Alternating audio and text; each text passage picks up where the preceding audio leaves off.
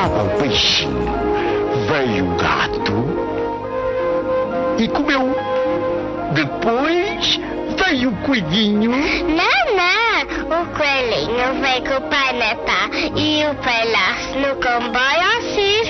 Tem lugar marcado no imaginário de milhares de portugueses. Lembram as fantasias de Natal, as bombocas ou as pintarolas, são marcas Imperial. As nossas marcas estão muito no imaginário dos consumidores e criaram uma relação muito próxima com elas.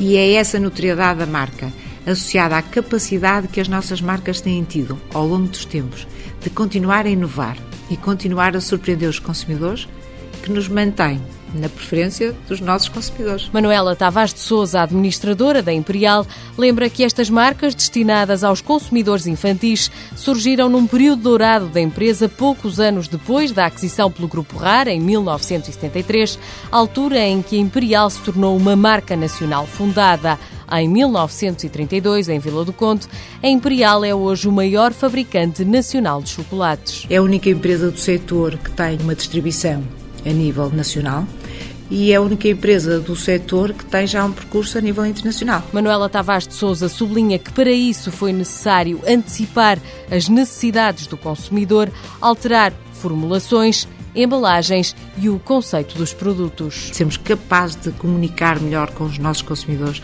sermos capazes de criar uma relação emocional cada vez mais forte com as nossas marcas e sermos capazes também de prestar cada vez o um melhor serviço aos nossos clientes. Portanto, eu diria que aqui o nosso projeto de inovação é um projeto que abrange de facto todas as competências da Imperial. Em tablete, bombons cobrindo amêndoas e outros frutos secos, com ou sem açúcar, a Imperial produz ao todo, por ano, 2.800 toneladas de chocolate. Com a marca Regina somos líderes de mercado no segmento de amêndoas e avelares cobertas com chocolate. Com Jubileu somos a terceira marca nesse segmento.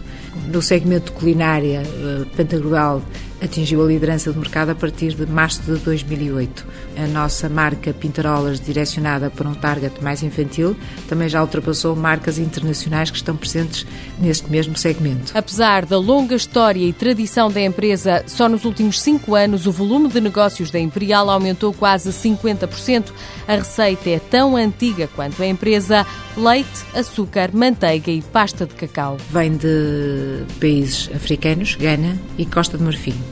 Para determinadas especialidades, terá de se recorrer a cacaus de outras origens, como por exemplo Equador, Panamá, Venezuela, Colômbia, que são cacaus com sabores muito aromáticos. Produtos bem escolhidos e uma boa dose de imaginação.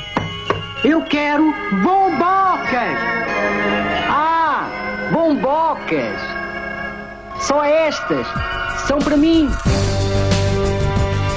Imperial Produtos Alimentares SA, fundada em 1932, capitais 100% portugueses, faturação 18 milhões de euros, 150 colaboradores, volume de exportações 20%, presente em 20 países.